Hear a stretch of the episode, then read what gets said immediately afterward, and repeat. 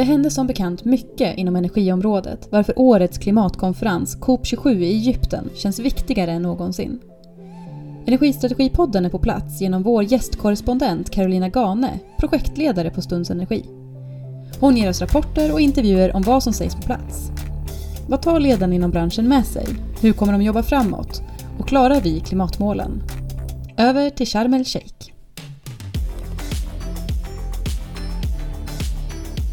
Hej och välkomna till Egypten och Sharm el Sheikh, semesterorten som under två veckor i november står värd för FNs Förenta Nationernas klimatkonferens COP27. Jag heter Carolina Gane, till vardags projektledare på Stunds Energi, nu gästande reporter här på Energistrategipodden. Och vi sitter just nu i Team Swedens paviljong tillsammans med Stockholm Exergi och varmt välkomna! Tack så jättemycket! Joakim Seje från Stockholm Exergi.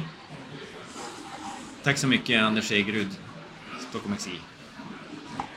Hur har era första dagar här på COP varit? De har varit intensiva. Eh, vi har hunnit träffa många aktörer som framförallt kanske fokuserar på carbon removal eller carbon capture and storage. Också carbon capture och utilization. Så vi har fokuserat på det området eftersom det är så otroligt viktigt att eh, regelverk på det området kommer, kommer fram och också att de eh, klargörs i artikel 6 och att sen eh, de olika nationerna kan se vad innebär artikel 6 och hur kan vi stödja den här utvecklingen på nationell basis på ett bra sätt så att både det publika kan så att säga, bidra och också den frivilliga handeln kan bidra till utvecklingen av storskaliga satsningar på framförallt bioenergy, carbon capture and storage. Mm. Ja, superintressant. Joakim, har du några fler aspekter? Som, vad har du sett? Jag tycker att en eh, aspekt som vi egentligen bra sett när vi har varit här, det är väl att historiskt har det ju väldigt mycket prat om eh, reduction, att vi liksom ska sänka utsläppen. Men det blir ganska uppenbart under de senaste åren att vi också behöver liksom ta itu med vår gamla skuld. Och det tycker jag är liksom någonting som kommit upp mer och mer och det är väl därför vi också är här just nu, för att prata liksom, vi måste, vi måste gå ännu längre. Vi måste både reducera och ta bort skulden så att säga. Och det tycker jag har varit det som har kommit upp under de här sessionerna framför allt. Mm. Eh, har ni, ser ni hur det, har det ändrats någonting från tidigare år, tidigare diskussioner? Du var inne lite på det Joakim, men är det någonting som har varit tydligare i år i de här diskussionerna än tidigare? Eller vad tror ni? Känner man mer att det är decade action? Är det hårdare tryck eller är det lugnare nu? Jag menar vi har haft en energikris i Europa. Eh, hur, hur reflekterar ni kring det? Det är, ganska, det är ganska splittrad bild jag får när jag är här. Dels så är det väldigt tydligt att det är ännu mer bråttom än vad vi har någonsin har trott tidigare. Och, och det, det, är inte i närheten att det räcker de åtgärder som vi vidtar. Vi ser också att utsläppen i världen är snarare på väg att öka med 5% det här året eh, än, än, tidigare. Och, och samtidigt som, som vi ser det så, så är det klart det präglas konferensen av att hur ska den här konferensen verkligen göra skillnad? Ska vi släppa en och en halv graders målet eller ska vi fortsätta vidhålla det? Så jag tror att det är en ganska splittrad bild men där alla inser att konsekvenserna av klimatet kommer bli extremt kostsamma så alla måste på något vis bidra. Men man är nog färdvägen dit är, är svår och det är därför det Joakim säger blir så viktigt. Vi behöver också fokusera mer på removals och det är tydligt här. Man pratar mycket mer removals här än vad man gjorde i Coop 26 och tidigare pratade man inte alls om det. Mm. Och sen tycker jag också, en reflektion är väl också att vi, vi har ju haft ett och ett halvt år där energi har blivit någonting annat än att bara vara ja, en energibärare, någonting som vi använder för infrastruktur och så vidare. Nu har det ju blivit ett maktmedel i ännu större utsträckning än tidigare.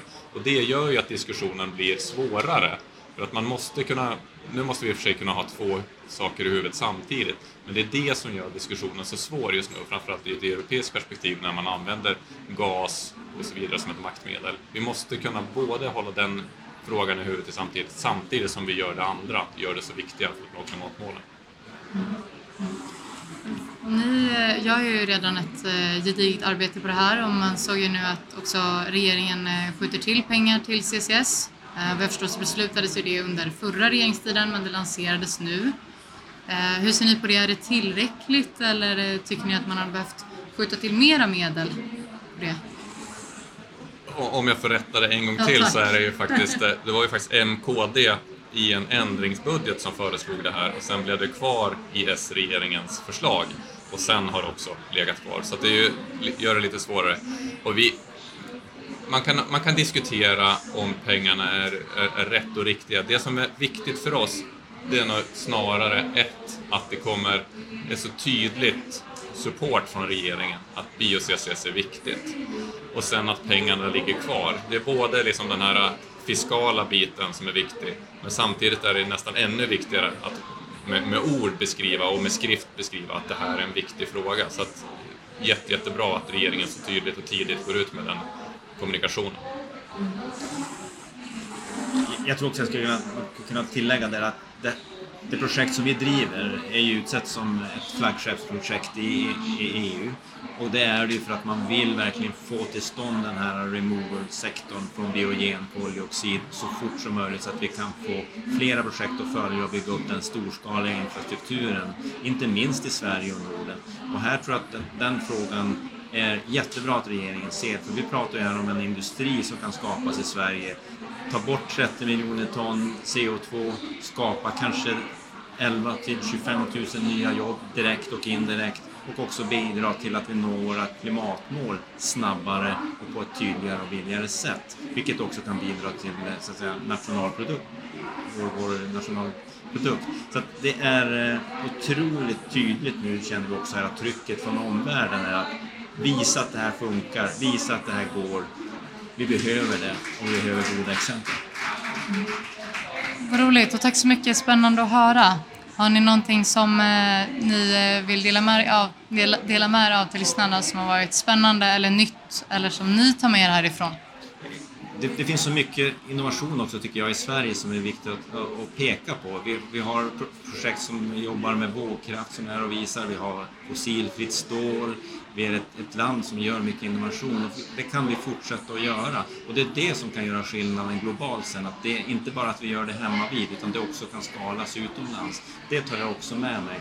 Och, och det finns också, skulle jag säga, en, en så mycket goda projekt utanför Sveriges gränser, hur man jobbar och vad man gör i USA där man tar nu ganska kraftfulla eh, åtgärder för att verkligen få igång också där carbon capture. Så att där vi befinner oss nu, där är andra på väg att komma ikapp och kanske också springa vidare. Det tar jag också med mig. Det är ju i och för sig hoppfullt, men det visar också att vi, vi måste fortsätta ha höga ambitioner. Och jag tror, oavsett vilken regering vi har, och vi har så otroligt många spännande projekt, men det är verkligen, det behövs regleringar eller justeringar i, eh, i ett lands regleringar för att alla de här projekten ska flyga. SSAB behöver sin el, vi behöver få möjlighet att frakta iväg koldioxid och det behövs billig fossilfri el. Och oavsett vilken regering vi har så måste det här på plats. Vi får inte tappa den här ledartröjan som vi har. Det här tror jag är jätte, jätteviktigt, att vi, får liksom, vi måste sluta att knäppa kort vid, vid invigningar. Nu måste de här justeringarna göras, så det är ett medskick. Tack så jättemycket för era reflektioner från COP och fortsatt stort lycka till under de sista konferensdagarna. Tack så mycket! Tack så mycket! Podden produceras av Sigholm, din digitaliseringspartner för förändringsprojekt inom energibranschen.